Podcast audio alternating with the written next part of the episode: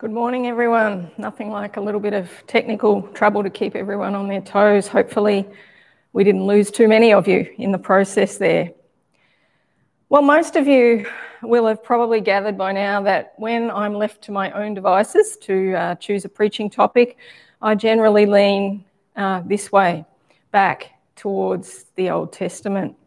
For me, the Old Testament is like the best kind of treasure hunt. You know, the kind where there's loads of clues.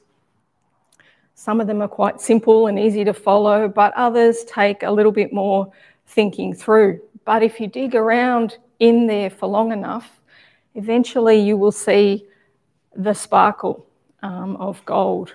You'll be able to find a seam, and if you follow that seam through far enough, it will lead you to pure gold. I love the Old Testament because it speaks to us on so many levels. What we hear or what we find depends on how we listen or how we dig. And if you've ever been gold panning with young children, you'll know exactly what I mean. You take them down to the creek, they've got some equipment, they jump out of the car and race to the creek and begin shoveling the creek bed into their pans. They give it a few shakes. There's no nugget of gold in the pan, and so they upend it.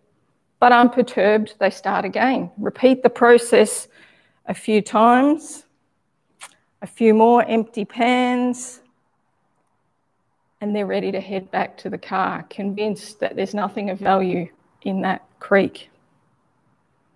Sadly, that is how often we approach the Old Testament.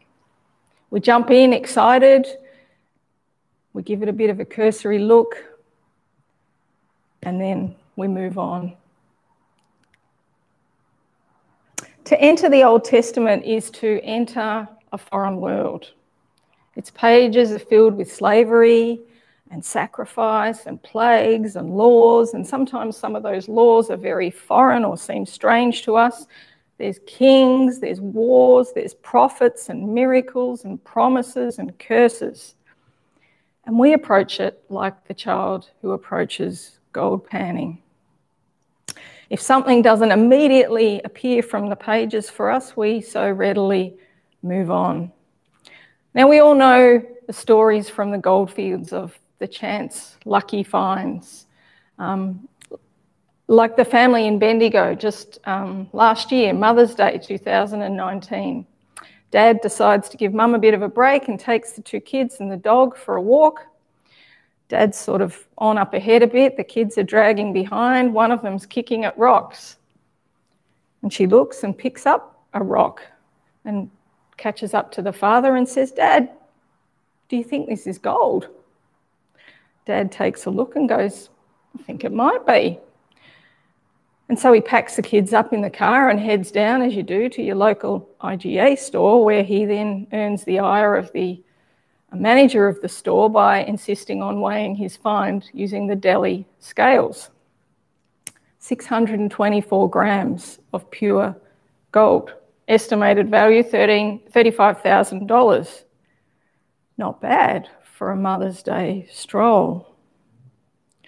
Now, we all know of these stories, but we also know that they're few and far between. Most people who find gold do so after much careful searching.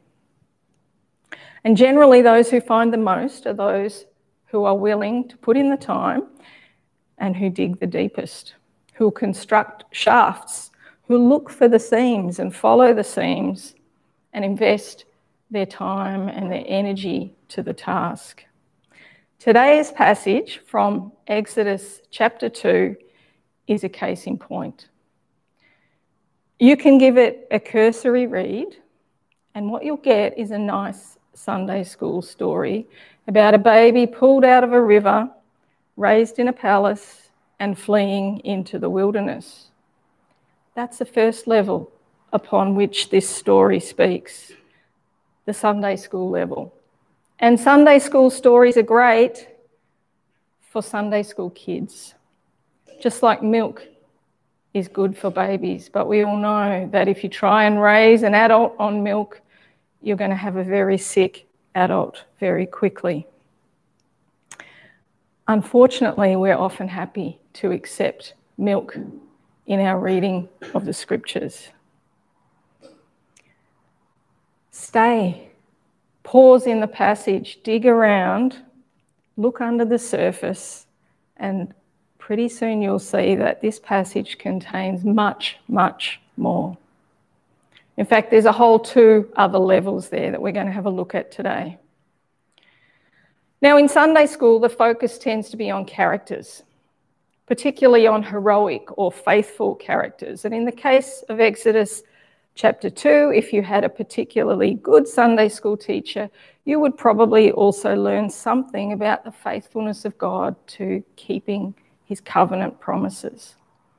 That's one way of approaching this passage. Now, incidentally, we often um, like to see ourselves as the main character. You know, we might be Moses' mother, and what can we learn from her? Or, or we're Moses, what can we learn from him? Generally, that's not the best way to approach these passages. Often we're more like the Israelites, and we should be looking at how they responding in these situations. But if we stay a little while and if we're prepared to dig a little bit deeper here, pretty soon we'll see those seams of gold start to appear. Perhaps they're difficult to spot at first, but once you get your eye in, you might see some pointers here that are dead giveaways. That this is more than just a story about a loving mother who couldn't bear to drown her son in the river. This chapter has little nuggets buried right through it and they would have immediately been quite obvious to the people of the time. But we have to work a little bit harder to see them and to follow them through because we're not Hebrews. And if we go even deeper still, there's more treasure to be uncovered here when we look at how this chapter points beyond itself to something far, far greater.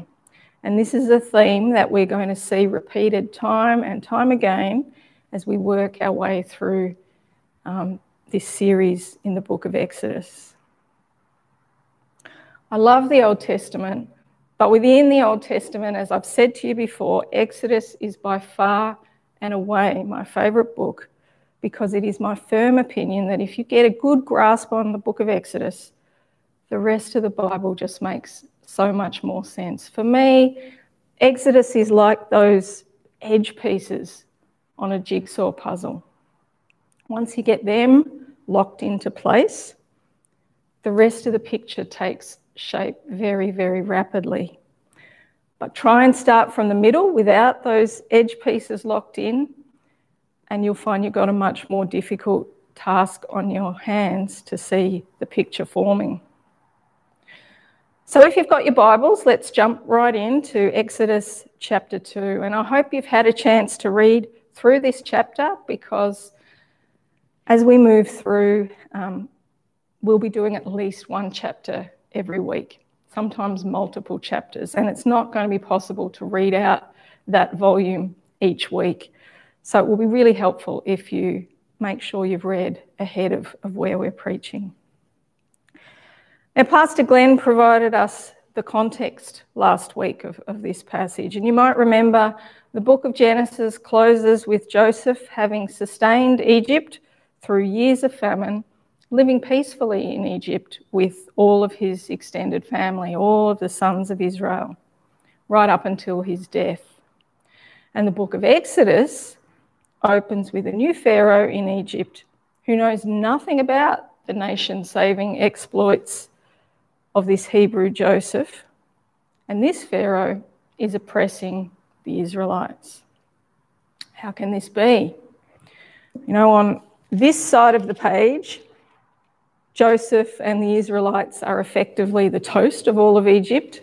And on this side of the page, Israel is despised by all of Egypt. What the Bible doesn't make completely obvious is the details of what went on between here and here. And that period spans about 400 years. We flip from one page to the other and assume that they just follow immediately on. They don't. There's about 400 years in between, and this 400 years was a very unstable time in Egypt's history when the nation was ruled by a great many pharaohs and suffered much at the hands of foreigners in their midst. Joseph, in his 80 year term, served under only two pharaohs. It was a very stable time, an unusually stable time of peace and prosperity in Egypt. By contrast, there were more than 50 pharaohs in the 400 years before, between the end of Genesis and the beginning of Exodus. And during this time, Asian Semites, who were the descendants of Noah's son Shem, invaded Egypt, and for 150 years they oppressed the Egyptian people. Meanwhile, God's people were multiplying and becoming prosperous in Egypt, filling the land just as God had originally directed Adam and Eve to do way back in Genesis. And so it's here that we see God's promises beginning to be fulfilled um, to Abraham that he would be a great nation. And so it's unsurprising with this background of, of foreign invasion and oppression and instability that Exodus opens with a new Pharaoh who knows nothing of Joseph's service to Egypt, enslaving the growing Israelite population and pronouncing a death sentence on their baby boys determined that no foreign power will ever have the opportunity to rule in Egypt again. Chapter 2 begins, of course, with a very familiar story that I'm sure many of you will know. Let me summarise it for you and see if you pick up on anything that perhaps you may not have noticed before. Chapter 2 begins with the story of an unnamed man marrying an unnamed woman. And they produce an unnamed child who is destined to be thrown into the Nile with all the other Hebrew baby boys by order of an unnamed Pharaoh. Only, as I think many of you would remember from Sunday school, his mother doesn't throw him in the Nile. Instead, she floats him on the Nile. His unnamed sister is watching, and the unnamed Pharaoh's unnamed daughter finds him and takes him back to the palace to be raised there as her son. Did you notice anything there? If you haven't done so already, take note. No one in this story, with the exception of Moses, is named. And even Moses doesn't get a name until the very end of the story, the last verse, verse 10. So, what do you think's going on here? Did the writer of Exodus really have no idea who any of these people were? Or could this be our first little glimpse of gold? To catch our eye in chapter 2, make us pay attention and look toward the bigger nugget that this leads to. I believe there's a reason why no one in this story gets a name, and that's because it's not their story. The point of this story is not to glorify Moses' mother for her love for her child, nor to glorify Pharaoh's daughter for her compassion on this child.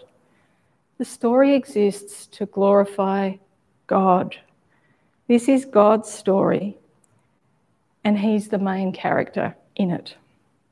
He's not absent or distant, as perhaps Israel might have thought in their 400 years between Genesis and Exodus. He's heard the cries of his people groaning and he's about to act on their behalf. This is the opening scene of something much bigger here. It's like the spotlight roams the stage and it focuses and comes to rest on God Himself. And all of the other characters, even Moses, will stand behind him in the shadows because theirs are all only supporting roles. The writer of Exodus knew the names of all of these characters. Moses' parents are named in chapter 6 in verses 18 and 20, And for those like me that like this kind of detail, his father was Amram, which means exalted nation, and his mother was Jochebed, which means Yahweh is glory. So, exalted nation and Yahweh is glory, they marry and they produce a child who would lead the exalted nation out of slavery and bring glory to Yahweh. I love those kind of details. There's so many layers that you'll find in these Old Testament records, little nuggets just waiting to be uncovered. Moses' sister is also named. She appears right throughout the Exodus account. She is Miriam. We are to make no mistake about it. Whilst Moses might become the central human figure in the book of Exodus, this is not his story. This is the story of God acting on behalf of his chosen people. Now, if the anonymity of every single human character in this story isn't enough to make you twig that God is about to do something big here, then look at how Moses is introduced in verse 2. Now, you can tell that this is a verse that our English translators have had trouble with because of the number of different translations we have for the Hebrew word that describes this baby Moses. The NIV and the ESV say, when she saw that he was a fine child, she hid him for three months. The New American Standard Bible, the New King James, and the CSB, when she saw that he was beautiful, she hid him for three months. The New Living Translation, she saw that he was a special baby. King James Version, when she saw that he was a goodly child. Now, on this particular occasion, I tend to think that the King James Version is getting closest to the mark here. The trouble is, no English reader today would have much idea about what a goodly child might be. Does it mean he was well behaved? Or does it mean something else? Let me read to you a few examples of where this Hebrew word that is translated here as fine, beautiful, special, and goodly has occurred before this passage in Exodus and see if we can get a bit of a better sense of what the writer is trying to convey here. Genesis 1 3 to 4. And God said, Let there be light, and there was light, and God saw that the light was good. Genesis 1:10 God called the dry ground and the gathered water uh, dry ground land and the gathered waters he called seas. And God saw that it was good. Genesis 1:12 the land produced vegetation seed bearing plants and trees on the land that bear fruit with seed in it according to their kinds and God saw that it was good I could go on. There's plenty more examples in the Genesis account, but I think you get the gist of what I'm trying to say. So we'll leave it with just these last two. Genesis 1:31, the summary of all of his creative efforts. God saw all that he had made and it was very good. Genesis 2:9. In the middle of the garden were the tree of life and the tree of knowledge of good and of evil. Of course, Moses was a fine child. What new mother doesn't think their child is a fine child? There's no need to record that here, it's superfluous information. Of course, he was beautiful. Every mother looks at their child and thinks theirs is the most beautiful child in all the world. Perhaps the New Living Translation is getting a little bit closer with special but the real sense of this word is good. And I don't think there's any coincidence in the fact that this is the word used to describe Moses. Just as God looked on all of his creation and saw that it was good, so here comes one who's being introduced in exactly the same way. It's another of those little sparkling flecks of gold pointing us towards a bigger nugget. We're meant to think back and connect this story with what's happened before. We're meant to recognize God here and to see that he's about to do something new again. And what he does will be very good. And so, perhaps if we're to admire Moses' mother for anything, it's not that she loved her child so much that she couldn't bear to kill him in the river, because most mothers would be like that. We should recognize in her that she saw something special, something good, something godly. She saw God at work in him, and she responded to that prompting with a plan in faith.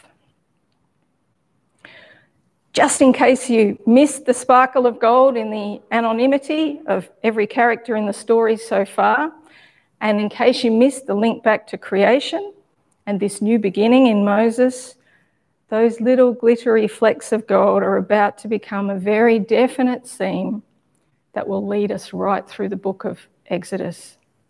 And if you want to follow it far enough, it will lead you right to a great, big, precious nugget called Jesus Christ.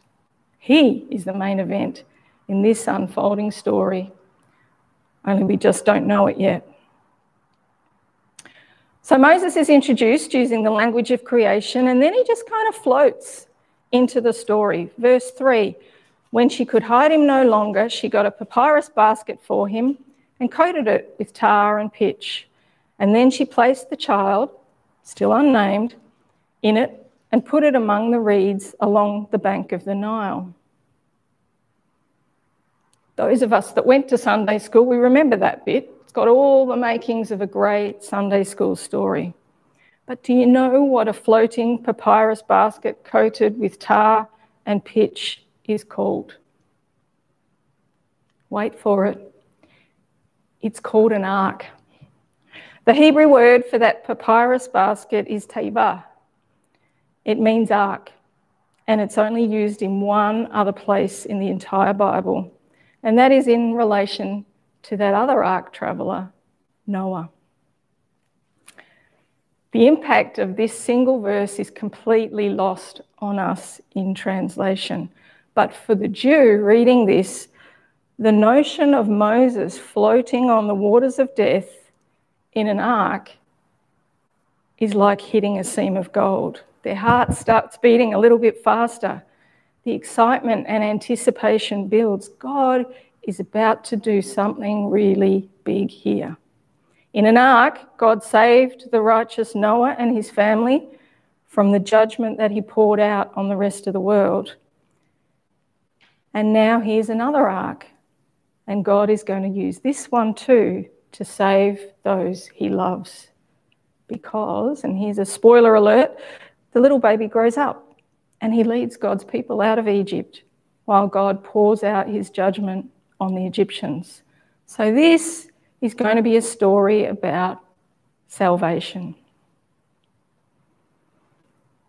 So, let's do a little recap here and see what we've got so far. We know this is going to be God's story, He's going to be the main player in it.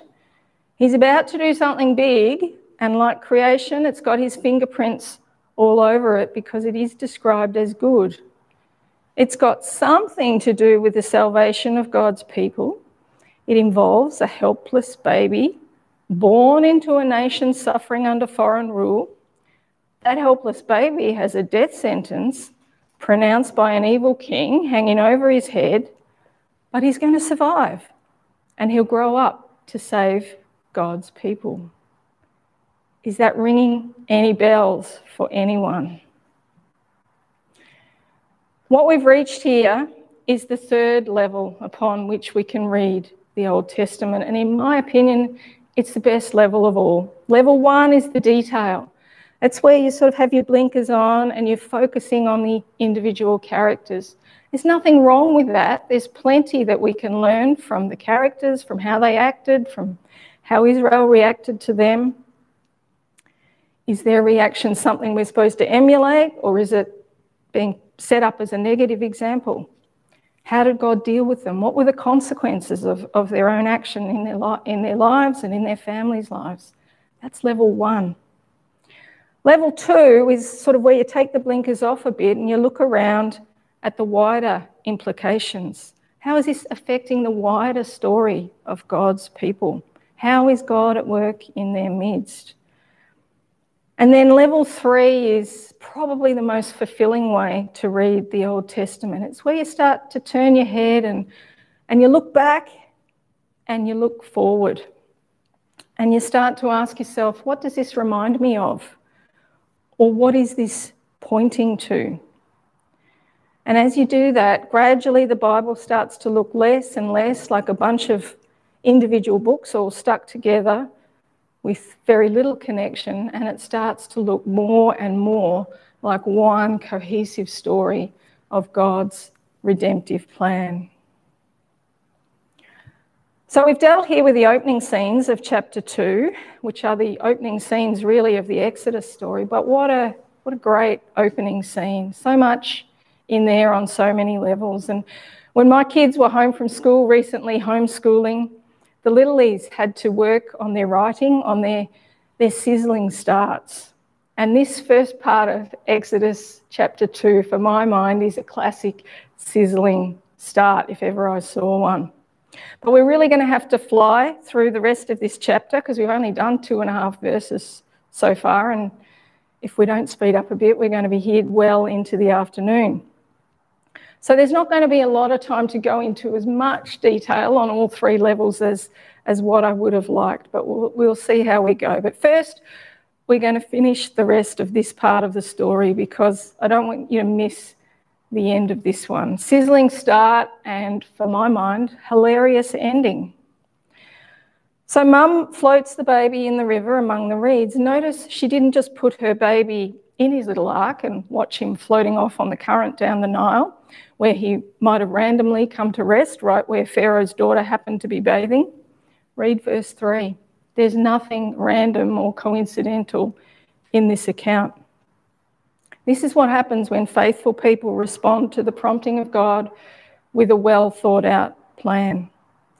She puts Moses in his little ark and sets him among the reeds in the part of the river which was right where Pharaoh's daughter regularly came to bathe. I don't believe that that was accidental or coincidental, nor was the fact that Miriam was positioned just at a distance where she was able to see what was happening and able to offer helpful suggestions to Pharaoh's daughter once the baby was discovered. Jochebed knew what she was doing when she placed the baby there, and if she didn't, then God surely did. Pharaoh's daughter comes to bathe. She sees the ark. She hears its little passenger crying. She feels sorry for the baby. Big sister steps in and helpfully suggests that perhaps since this is a Hebrew baby, she could go fetch a Hebrew woman to look after the Hebrew baby. Surprise, surprise, she fetches her mum. And get this Pharaoh's daughter ends up paying mum to look after her own baby until such time as he is older, presumably until he was at least old enough to be weaned, but probably a little later, old enough for him to be aware of his Hebrew background. At this point, Pharaoh's daughter adopts the baby and calls him Moses because she drew him out of the water. Now, surely I'm not the only one who finds this account amusing. What exactly would that have looked like? Did Grandpa Pharaoh play hide and seek in the palace with little baby Moses? Pharaoh said, I'm going to wipe out these Hebrews by killing their little boys. And it seems to me that what God effectively said was, You think so, do you? How about you raise one of them? You feed him, you clothe him, you give him the best education that he can get in Egyptian religion and culture and governance and military, and then I'll use him to free my people. From Stephen's account of these events in Acts chapter 7, from verse 22 onwards, we learn that Moses was educated in all the wisdom of the Egyptians, and he was powerful in speech and in action. And given that Pharaoh had no sons, it is widely held that Moses was being groomed as an Egyptian prince. And yet in verse 20, we read that he decided to visit his fellow Israelites. From this, we know that he was aware of his own heritage. He knew that he was a Hebrew and not an Egyptian. And while he was there, he saw one of them being mistreated by an Egyptian. So he went to his defense. And Stephen says he avenged him by killing the Egyptian. And verse 25 of the Acts account is the most telling of all. Moses thought that his own people would realize that God was using them to rescue him, using him to rescue them, sorry, but they didn't realize it. Even at that point, some 40 years before God would appear to him in the burning bush, Moses had a sense of what his calling might be. He knew that God would use him to rescue Israel. But this was not to be God's timing, nor would it be God's way. Perhaps in the moment, his confidence in his own abilities got the better of him. Or perhaps Moses just wasn't ready yet for what God had in store. Sometimes we all need a good humbling to be made aware of our own weaknesses because it is in that place that we learn to depend on God instead of our own abilities. And it is in that place that we become teachable and pliable in the hands of God. And humbling is certainly what Moses got 40 years of humbling, to be precise. The Hebrew men didn't want him intervening in their arguments, and they made sure that he knew that they knew that he'd murdered an Egyptian. They didn't want him, and they certainly didn't rally round him as their leader, as perhaps he thought they might. And after killing an Egyptian, Moses certainly couldn't go back to the palace because now Pharaoh wanted him dead. And so he fled into the wilderness 40 years in the wilderness tending sheep, long enough to humble anyone. From the high life of the palace with a silver spoon in his mouth and the best education that money could buy behind him, being groomed for greatness, to the back blocks of nowhere tending sheep for 40 years.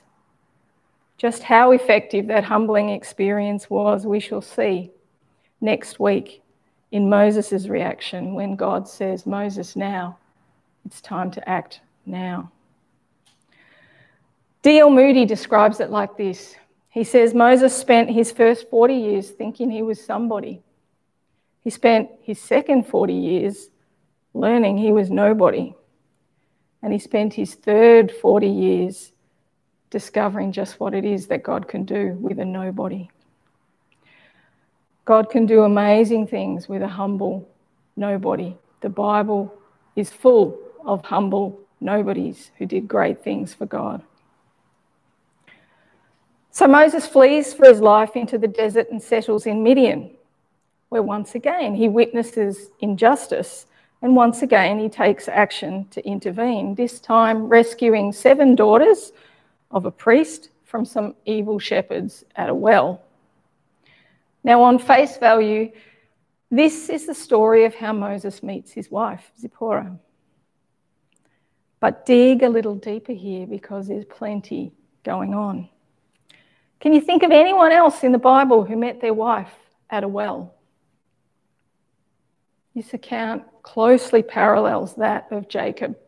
Both Jacob and Moses flee for their lives to another country. Both of them meet their sheep herding wives at a well. At the well, both of them assisted the young women to water their flocks. Both of them were taken home to the father of the woman, and both eventually married the woman they met at the well. So, here in this one chapter, we've seen Moses linked with creation, we've seen him linked with Noah, and now we see him linked with the patriarchs through this parallel with Jacob. What happened to Moses in Midian? Well, some would read these 12 verses that describe that time and say, not much. He got married and he had a son. But this was critical time in his life. This was time that God used to prepare Moses. It was here that he learned how to shepherd a flock. It was here that he learned how to survive in the wilderness. Can you imagine being taken out of palace life and left to survive on your own in the wilderness? It was here that he would have learned how to find water when water was scarce. And it was here that for 40 years Moses was part of the household of a priest, one from whom Moses would learn about leadership and about the administration of justice, as well as receiving some form of additional religious instruction, although we're not quite sure at that time um, what that would have entailed, what, what the Midianites actually believed at that time. These years, make no mistake about it, were not God's plan B for Moses when Moses messed up plan A. These years were part of plan A. They were essential part of God's rescue plan for his people. So, in just one short chapter, we've spanned 80 years of Moses' life 40 years training as an Egyptian prince, 40 years of wilderness training both unlikely training grounds for leadership of the nation of Israel. About as unlikely, probably, as my 17 years of delivering training to audiences of weary vegetable farmers in pubs and clubs all over Australia. Who knew that that would be good training for preaching? I couldn't see it, but God was at work in my life preparing me for what He had for me down the track. Even when he seems distant or absent, or when life takes an unexpected turn and you find yourself in whatever is your current equivalent of being stuck in the wilderness with a bunch of sheep and a Midianite priest for company, God is always at work and he can use whatever circumstances for his glory. Our time is, is almost gone. Just three verses remain. During that long period, Pharaoh died. But things didn't get any better for the Israelites. In fact, if anything, they got worse. Verse 23 says, The Israelites groaned in their slavery and they cried out. And their cry for help because of their slavery went up to God. God heard their groaning and he remembered his covenant with Abraham and Isaac and Jacob. So God looked on the Israelites and was concerned about them. He heard, he remembered, he looked, and he was concerned. And that last verb, translated concerned, is another one of those difficult to translate words. There isn't really an exact English equivalent for the Hebrew verb.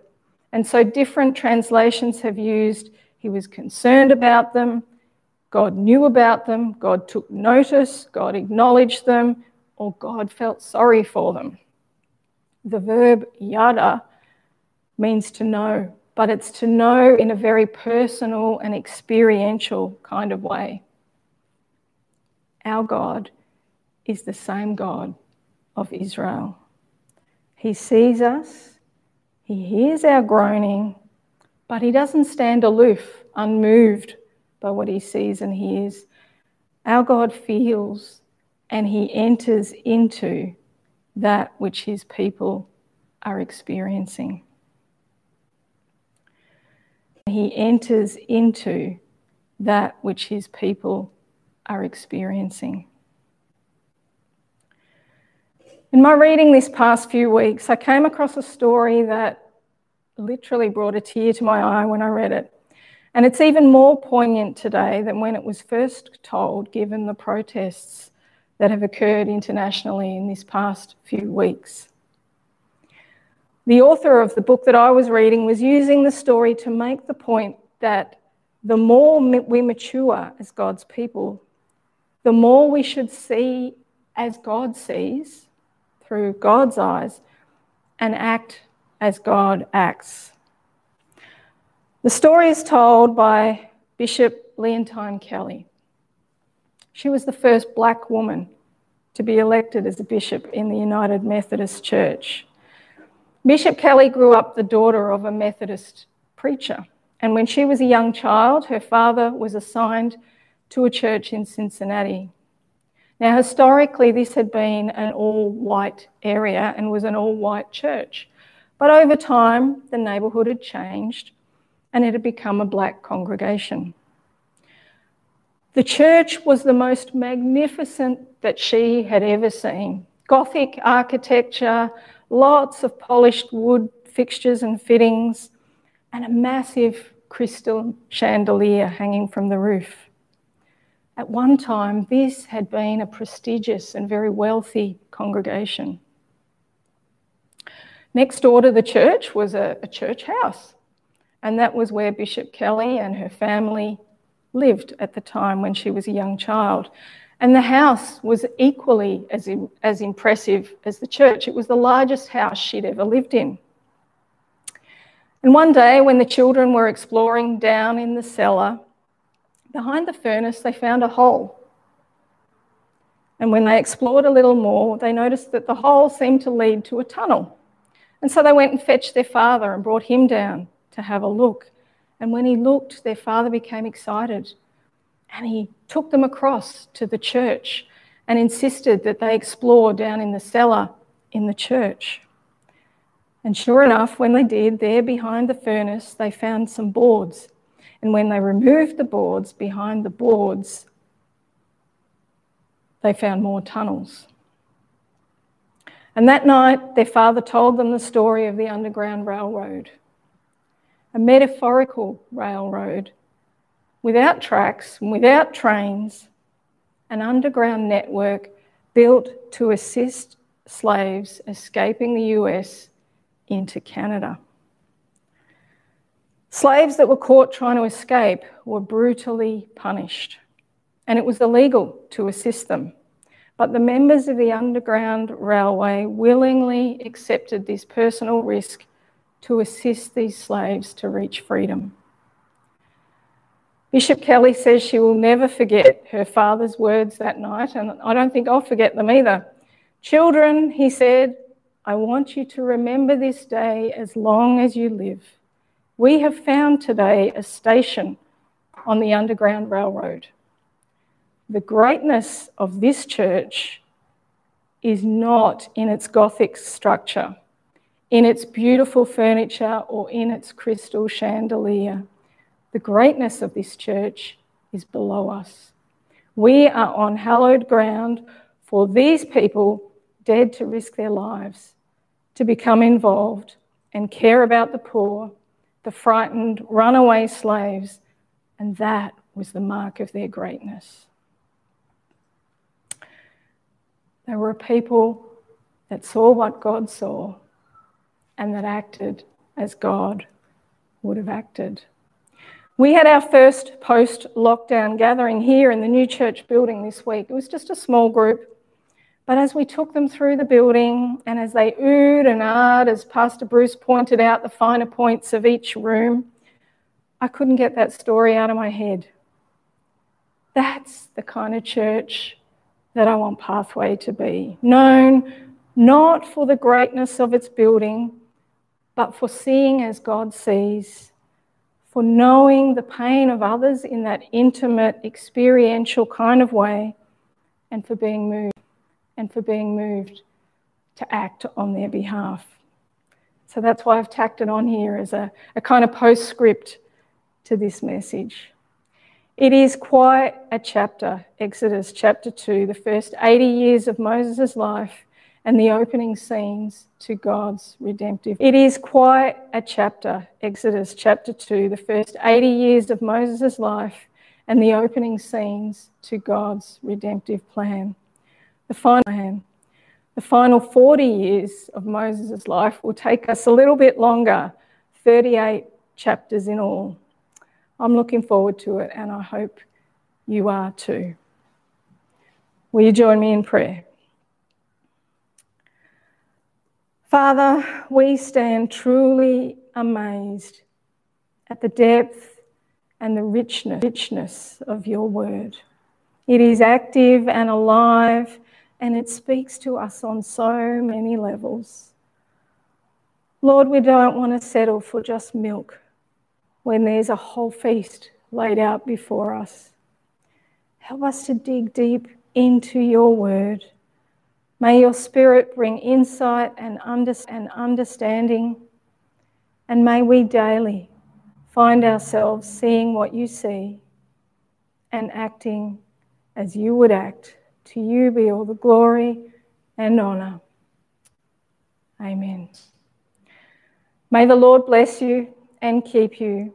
May the Lord make his face shine upon you, be gracious to you. May he lift up his countenance upon you and bring you peace. Amen.